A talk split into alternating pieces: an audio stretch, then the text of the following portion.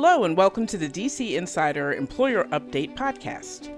This podcast updates you with the expertise and current insight of the Washington, D.C. based attorneys from the Fortney Scott Law Firm. Each episode highlights the most important issues and analysis that employers need to know in order to understand and react to key federal developments affecting their business. The information contained in this podcast is provided for informational purposes only and should not be construed as legal advice on any subject matter. Now let's turn it over to our host, David Fortney. Hi, everyone. This is David Fortney, and welcome to another edition of the DC Insider What Employers Need to Know podcast. It's really great to be back with you, and we've got the whole gang together again. Nita and Burt are both here. Nita, how are you today? I'm doing great in sweltering St. Louis. Oh, yeah, I know. Burt, how about you? Doing fine and a little less sweltering, but still warm, DC. Glad to be back. Yeah, so we've been off for a couple weeks. We've experienced a lot of business meetings with agencies and other developments. We've had our run of COVID through our team, so we've experienced that. But we're all back and we're very thankful for that. And there's a lot that's starting to happen now with the agencies. And we want to focus a little bit because I think nothing better to bring us back than what is going on with the federal agencies in Washington. And what we really want to do is recap because the last couple of months have been fairly eventful for the National Labor Relations Board, OFCCP, EEOC, and some of the other agencies. And there are developments that are certainly worth talking about and that we want to highlight. Well, one of the things that I think is really surprising is what's going on with nominees. First of all, I find it surprising we're even talking about nominees, what, 18 months into the Biden administration. These aren't replacement nominees. These are still the first round of nominees on some of the agencies that we really care about. And one of the agencies most critical to this administration and certainly to the business community is the Wage and Hour Division at the U.S. Department of Labor, Force the Fair Labor Standards Act. Burt, what is going on with those nominations? Well, David, it's surprising because we started with a veteran administration. Everybody in the Biden team is a vet. Some of them have served in these positions, and it's kind of surprising that their congressional affairs is in such shambles, especially with a president who's been in Congress and the Senate for 40 years. But let's go back to April at the Wage and Hour Division with the failure to confirm David Weil. Apparently, the administration were the only people in Washington that thought that was going to succeed. And the surprising thing is, they don't appear to have a plan B. There's still no nominee, and we'll get to what that means in a minute for the regulatory agenda. But just for confirmations, it's kind of surprising that they didn't have a backup plan. The same thing appears to have happened with Lisa Gomez, who just this week or last week was failed to be Uh, confirmed in the position at the pension office, the ESBA, Employment Security Benefits Administration. There hasn't been a head there since May 2020. They lost by one vote, and then Schumer had to change his vote so he could bring her back. But the surprising thing is, you know, the one thing a majority leader is supposed to be able to do is count, and they missed their count. I have a feeling they're going to bring her back and she's going to succeed, but there's a subtext here that everybody should be aware of. The Gomez nomination got mixed up with some very important new factors use of cryptocurrency, ESG, and climate change as factors in acceptable pension assets. That's what the ESBA does. It regulates our federal pension laws. And these factors showed their ugly head, as it were, for the first time and worked to undermine this nomination. So even though I think she'll be nominated when Vice President Harris is back in the chamber, it's kind of dismaying that they still don't have their act together 18 months in. It was surprising to me. You know, the EEOC, after a rather surprising delay, the president has finally announced a nominee because, as everyone knows, we only have currently five commissioners three Republican, two Democrats. And the chair of the EOC is anxiously awaiting to get her three Democratic majority. When Commissioner Dhillon, Janet Dhillon, former chair, her term ends in July. So, without much lead time, the president has finally come forward with Kalpana Kotagal to be the new commissioner. Now, I think everyone in town agrees that she is eminently qualified. But the real concern from the business community is oh my gosh, now we are going to have three Democratic commissioners, and that Chair Burrows will, in fact, have a majority and be able to vote on some of those really controversial pending matters in which they've not taken action. The harassment regulations, perhaps moving forward with those. The collection of pay data. We've been talking a lot about the National Academy of Sciences review and the collection of pay data, which we expect, not to mention enforcement actions. Been sort of gridlocked because Chair Burrows, with only two Democrats, has not called for a vote on much of anything for obvious reasons. So having the third Democrat confirmed is something that the business community has really galvanized around with the thought maybe we can delay, maybe we can postpone because there is increasingly the shadow of the midterm election. Nita, I know that's something that you have really looked at a bit, and I wonder if you could expand on that. Well, I think it's really important. If you go back to the Gomez nomination not being successful, it turns out that it was Lisa Murkowski, who's in a very tight race in Alaska, where oil and gas is a very big issue. And so she, for whatever reason, decided she needed to change her vote. She voted for Lisa in the HELP committee and then voted against her on the floor. Interestingly, what do you all think about this issue where, again, Kalpana Kotagal was an 11 11 tie? Which did not bode well, by the way, for a while. And for the very reasons that everything is focused on whether the Republicans are going to be able to regain the House and Senate in right. November. So the EEOC nominee will now require two votes since she came out of a committee by a tie. And this is exactly what resulted in David Weil cratering. So, over the shadow of the midterm election, I just want to be sure we capture this point we're roughly four months out before we have those results.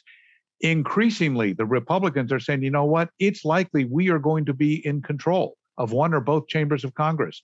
Why should we be giving confirmation to the president's nominees? Why should we be going forward and allowing EEOC to have a three Democratic majority? We don't have to accept that at this point. We should hold on and see what the election results yield and whether we have that authority. You know, David, that's fascinating. But I think for Gomez, the votes are all in.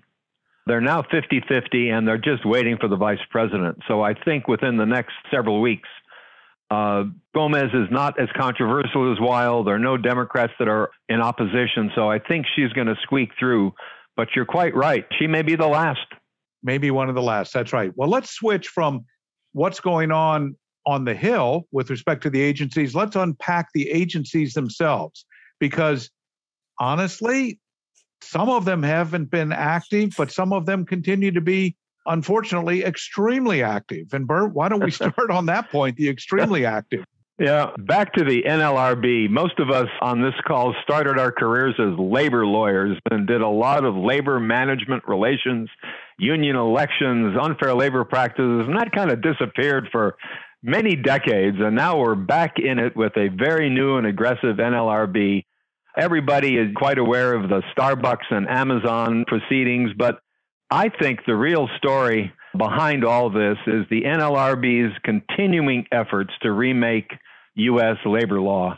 There's a recent Starbucks case that's going to present the NLRB with its first opportunity to broadly expand the penalties that they can impose on unfair labor practices. It used to just include back pay and reinstatement, what they call the make whole remedy. The general counsel wants to turn it into a tort. They want consequential damages. They want monetary penalties. They want bargaining orders, that is to say, to ignore the vote and require recognition. They want to try to have recognition simply on authorization cards.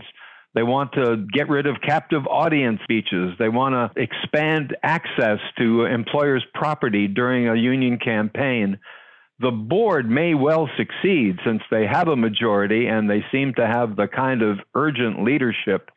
Frankly, it's a two edged sword. All of these ambitious initiatives are going to be challenged in the courts. What the ultimate outcome of some of this will be is that instead of nibbling at the margins and getting some advances, they are going straight at the throat of the law, and the courts probably aren't going to buy, including even the Supreme Court on some of these issues. So, right now, we have a very aggressive, very ambitious NLRB making new law, quote unquote, at the administrative level. But we've seen the courts in recent months be reluctant to approve these ambitious reinterpretations of regulations. And I think it may come a cropper, maybe not tomorrow, but in a year or two. Anita? Well, what's interesting about this is that I don't know if you all have any, is how these union organizing drives have changed. We now have an unfair labor practice charge filed against the CEO of Starbucks for his interview with the New York Times. But I'd like to change the subject just for a minute to an agency that we expected to be busy and really hasn't been our friends at OFCCP. David and I had an opportunity to hear from Jenny Yang just a few weeks ago. Basically, all they've really done is they've got a new CSAL list, David, which didn't look all that different from the old CSAL list, maybe a little bit. But the big thing is the big push is on certifying federal contractors certifying their compliance in the contractor portal by the end of June. And I'm not sure there's as much urgency around that as we expected. What do you think, David? I've been surprised that there has not been more urgency. The certification is very robust. It's for the entire set of obligations and it's subject to the penalties of perjury. It just feels like OFCCP is a little bit underwater on some of these issues. This can have very long term impact, that is, this mandatory certification and how it's used. But in the short run, OFCCP, I just don't think is quite the 800 pound player that we thought they would be, which is surprising. Can I just add something from left field? I'm not convinced that that website for certification is going to survive the crash at the end of the month. And I think we have to take a deep breath to figure out what the agency is going to do when the site crashes. Well, it's happened in think, the past at EEOC, and uh, it may happen again. And I think the truth will be, you know, just like EEOC last year, when they put in a new process for the EEO1, they extended the deadline quite a bit. We have not seen that yet, but we'll see that. Speaking of EEOC, David, what's going yeah. on over there? You know, President Biden, I mean, recall he fired several general counsel, both at the labor board on day one when he was right after being sworn in. And in short order, March of his first year, he fired the EEOC general counsel, Sharon Gustafson. But ironically, it's been 15 months. Finally, the White House has come forward with a replacement. He fired the general counsel, no nominee, no one named formally to act in that role. The authority was delegated and ultimately assumed by the chair. The chair of the EOC has also been performing the general counsel function, not the best situation. The president has now nominated Karla Gilbride.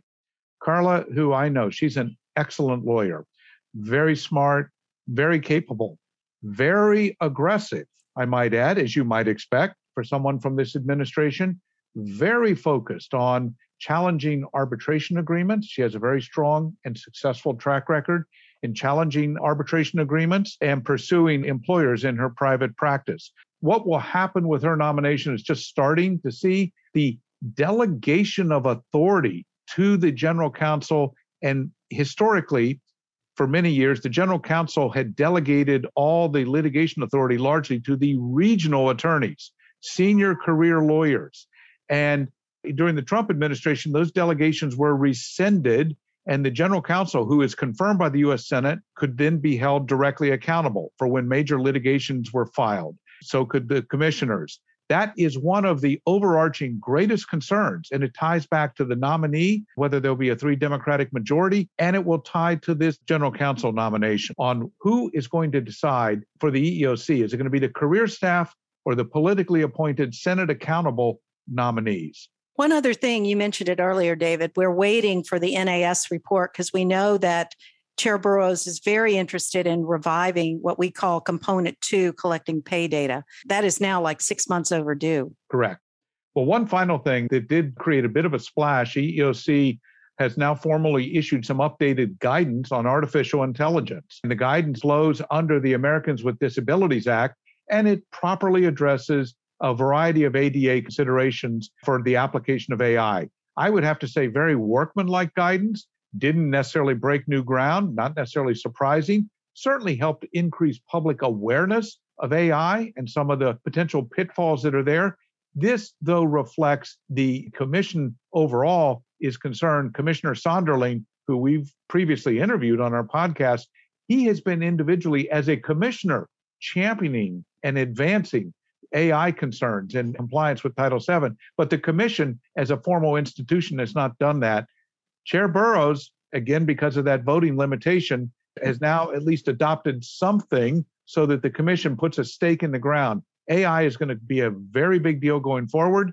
And she at least has created, I think, a pretty successful with a public dialogue on that. Let's go back to the Labor Department, Burt. And one of the other agencies that continues, even though we don't have Weil there, wage hour continues to be pretty active. Well, they say they're chugging along, but putting a good face on it. Yes, they are continuing work on a proposed substantial revision of the Davis Bacon rules and the prevailing wage rules. They say they're working on the Fair Labor Standards Act minimum overtime rule and minimum wage. And they also claim that the independent contractor rule is in process. In fact, this month they've announced two public listening sessions on independent contractor. Let's pause for a moment and think about just those three or four things. They probably affect every workplace in America minimum wage, overtime, who's an independent contractor, who's an employee. If you're working on a federal project, what do you pay and to whom?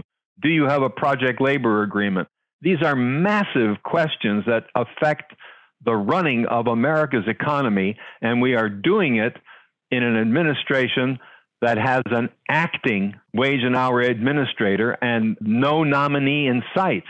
There's some problems there. Something called the Federal Vacancies Reform Act that probably nobody has ever read or heard about, but the impact of it is someone can only be an acting administrator for something like 210 days. And Miss Looman, who's doing a fine job, is running out of days. The problem is if they name her to be the permanent wage and hour administrator, she has to step down. In this Vacancies Act, if you've served 210 days, you are forced to step down so that you can no longer be in that acting role. And if the administration at that point wants to name her as the permanent nominee, she'll also have to step down because you can't be a nominee and acting at the same time. Nita, you had a point? I wanted to go back to your point about all the things that Wage and Hour are doing. I just saw and have not really just this morning commenting on Secretary Marty, our favorite secretary, being in front of Congress and under enormous attack for him trying to deal with worker misclassification through the regulatory process. So I think to your all's point about them the Congress is, especially the Republicans, are starting to feel their oats because they think they're going to take the House and Senate, and they are starting to push back against Biden. That's right. Oddly enough, there's still another element to the appellate court for the federal circuit. One of the first rulings on this Vacancy Act seems to indicate that a lower ranking person can continue to serve without limitation. So it's possible that Ms. Looman can be a permanent deputy and still run the Wage and Hour Administration, but she will have to get back to the accountability point. She has no accountability to Congress, and Congress has no oversight for her. I think the Wage and Hour Division is in something of disarray. David? Well, another example, I think, of perhaps Washington not working the way it was designed, one of many. I want to really highlight one thing that really absolutely captured me, which was an announcement that the U.S. Department of Justice Criminal Division is reviewing and investigating Wells Fargo. Now, okay, was it an antitrust violation? Was it some criminal misconduct? No, it deals with how their hiring process and the question of whether they falsely interviewed persons of color on interview slates. This is effectively what the Miami coaches claim is that the Rooney rule was misapplied. That is, that the selection had already been made. They went through the motions of interviewing people to fill their diversity obligations, their goals, but they weren't real interviews. They were just fake interviews because a selection had already been made. The claim isn't new. What is new, and I think just eye popping, is that the Justice Department criminal division is investigating whether that constitutes criminal misconduct. Now, this is the second example within six months of this administration addressing potential workplace issues through the Justice Department criminal sanctions. The first involved a memorandum of understanding that we previously discussed the question of whether workers were misclassified as independent contractors instead of W 2 employees, and whether that could constitute a violation of antitrust laws and raise issues of both civil and criminal liability under the antitrust laws. These are two clear examples of a very, I'll call it robust reimagining of the criminal laws and bringing them to bear in enforcing the workplace obligations. I think that could end up being one of the interesting legacies if either or both of those. We don't have any cases yet to enforce. We're going to keep an eye on Wells Fargo, but those are both very unique and unprecedented developments that we've seen. Just to put a footnote to that, there is nothing that gets corporate executives' attention more than the prospect of hard time. Watch this space. Right, right. Well, Nita, speaking of getting corporate attention, I think we're finding that there's some growing corporate attention under the US Mexico Canadian agreement, the new free trade agreements. What's going on there? Well, David, you and I have had an opportunity to jump into something that most of us didn't know very much about.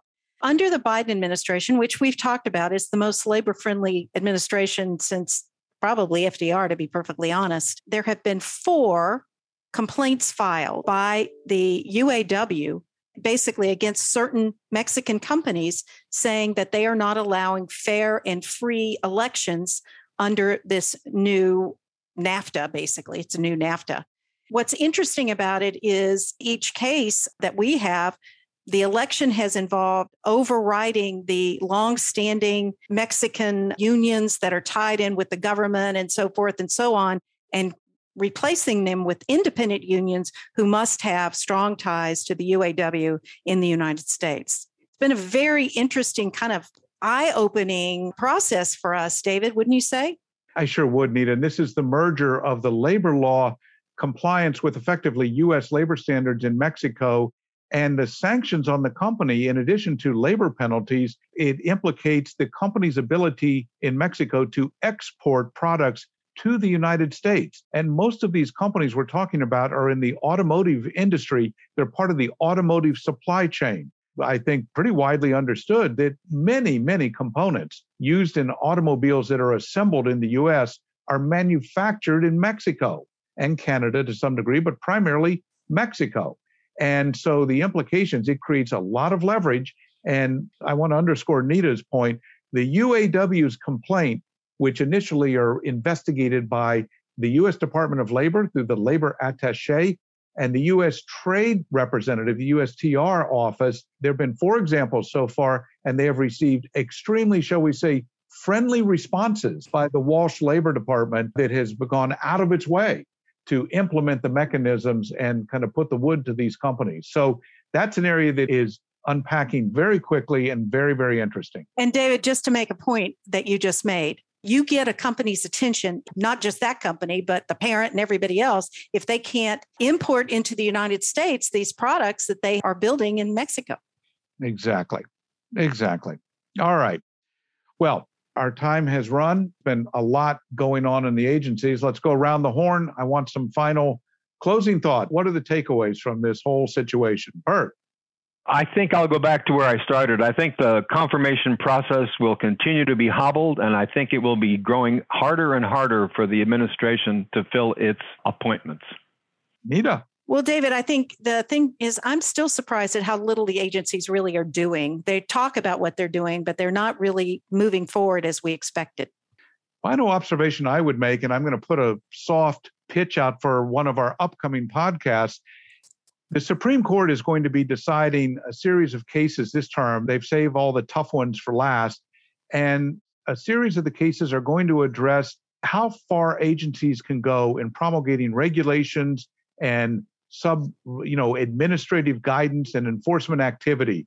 All those activities that Burt described at the NLRB and a lot at the wage hour, and frankly, some that OFCCP is doing, are all potentially challengeable as overreaches under what appears to be a rapidly evolving doctrine that the courts are working on to really rescind or cut back the Chevron deference agencies and to allow much greater judicial supervision. If those cases come down the way we think, much of what the Biden agencies are doing will be shredded in the courts. So I think that these points, connecting all of these dots, really, really important. All right. Well, gosh, I'm really glad we're back, guys. What a yeah. great discussion. So I want to thank you both and thank all of our listeners. Thank you. Please subscribe to the podcast and we'll be in touch. And I just want to give a shout out. The podcast after this one, we're going to focus on pay enforcement and some of those results. And we're going to have Nita lead that discussion with one of our special guests, Savannah Shuntich, to give the latest update on some of those pay developments. So I'm really looking forward to that too. Thanks, everyone. Nita, Burt, thank Thanks, you. Thanks, guys. Thanks a lot. Thanks, everyone. We look forward to the next update. For those that would like to connect with any of the lawyers from Fortney Scott, please reach out to them directly by visiting fortneyscott.com. On the website, you can also listen to previous podcast episodes, as well as pick up your copy of the DC Insider Report and sign up for future updates. Thanks so much for listening.